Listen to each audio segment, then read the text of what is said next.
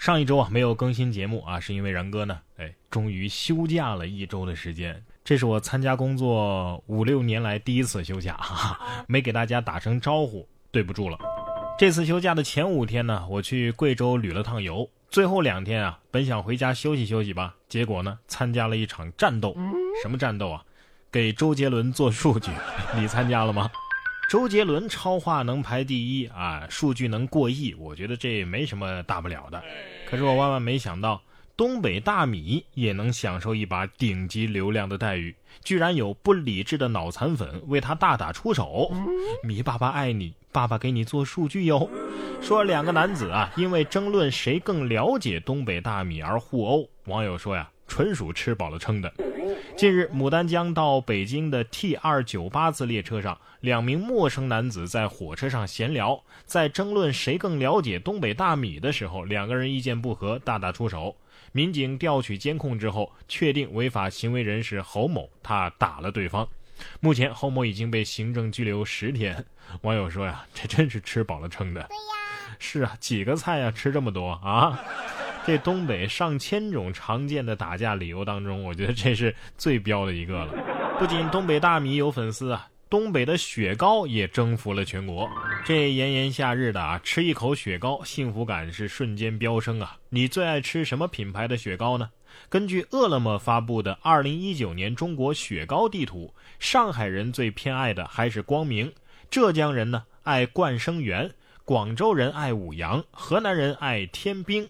但是河北、海南、云南的人都开始爱起了东北大板儿，从南到北，从海南到黑龙江，东北雪糕可以说是火遍全国呀。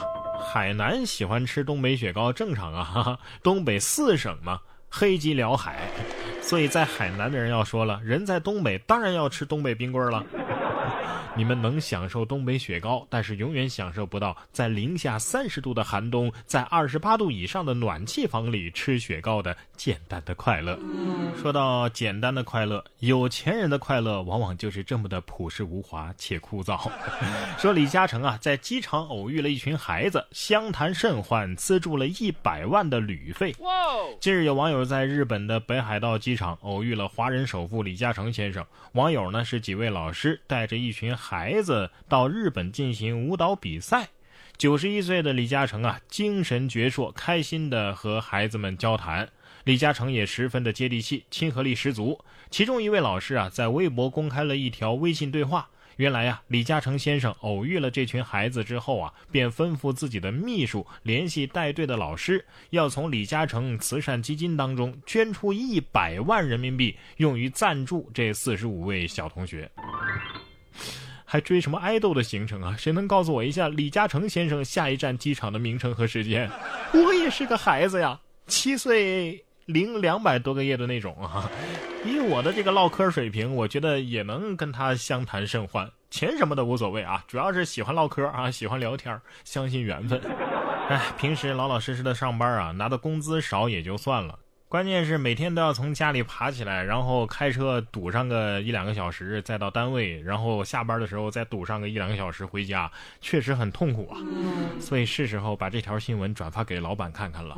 担心奥运游客挤不上车，日本六十万名员工在家上班。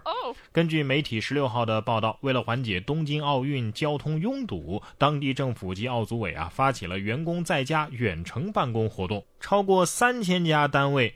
约六十万名员工将在七月二十二号在家试行两周，包括富士通、丰田、理光、日本电器等公司都参与了试行。我就把话放这儿：如果在家办公，我保证冲破艰难险阻，尽量少躺着。哎，那么问题来了，会不会出现奥运选手堵在路上的新闻呢？嗯，我觉得很有可能。这堵在路上啊，倒是小事儿啊。要是在路上出现什么大的事故，那才吓人呢。这不嘛，七月十四号的上午九点，兰南高速许昌段就发生了连环追尾事故啊！高速上是突发大火啊，司机大笑一分钟，救了全车五十四人啊。等会儿，司机啊江大笑，一分钟的时间里救了全车五十四人。哎呀，我第一次看标题还以为是司机大笑一分钟之后才开始救人呢。哎，有没有记者问一下司机师傅？请问你为什么大笑一分钟啊？事情是这样的啊，七月十四号的上午九点，司机江大笑发现前方发生了事故，及时停车避险。谁料停车一分钟之后啊，被后方的车辆连环追尾，追尾的白色轿车呀突发大火。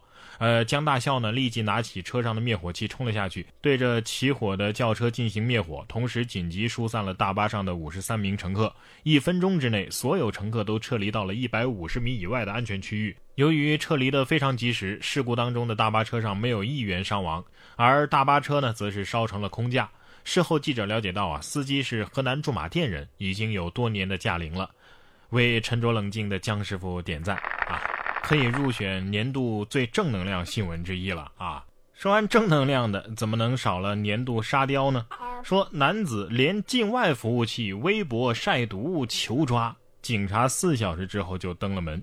七月十四号，江苏常州一个男子微博上发图片晒毒，并且嚣张的配文称：“毒品现在还有没有人抓呀？”四个小时之后，派出所民警将男子给抓获。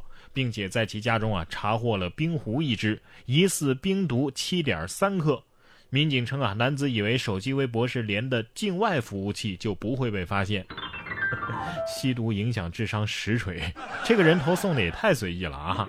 哎，如果所有的毒贩都是这样的铁憨憨，那世界将变成美好的人间。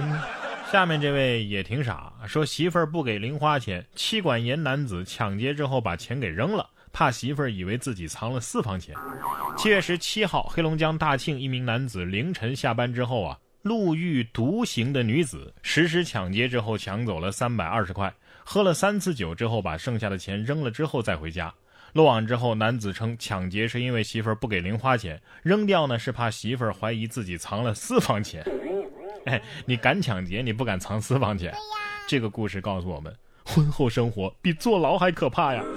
哎，关键是你三百二十块钱能喝三顿酒啊，据说还给同事买了冰棍儿，然后还能剩下一笔钱，这这这不是东北物价低，是因为对藏私房钱的男人来说，三百二十块就是一笔巨款了，省着点花能花到死，对吧？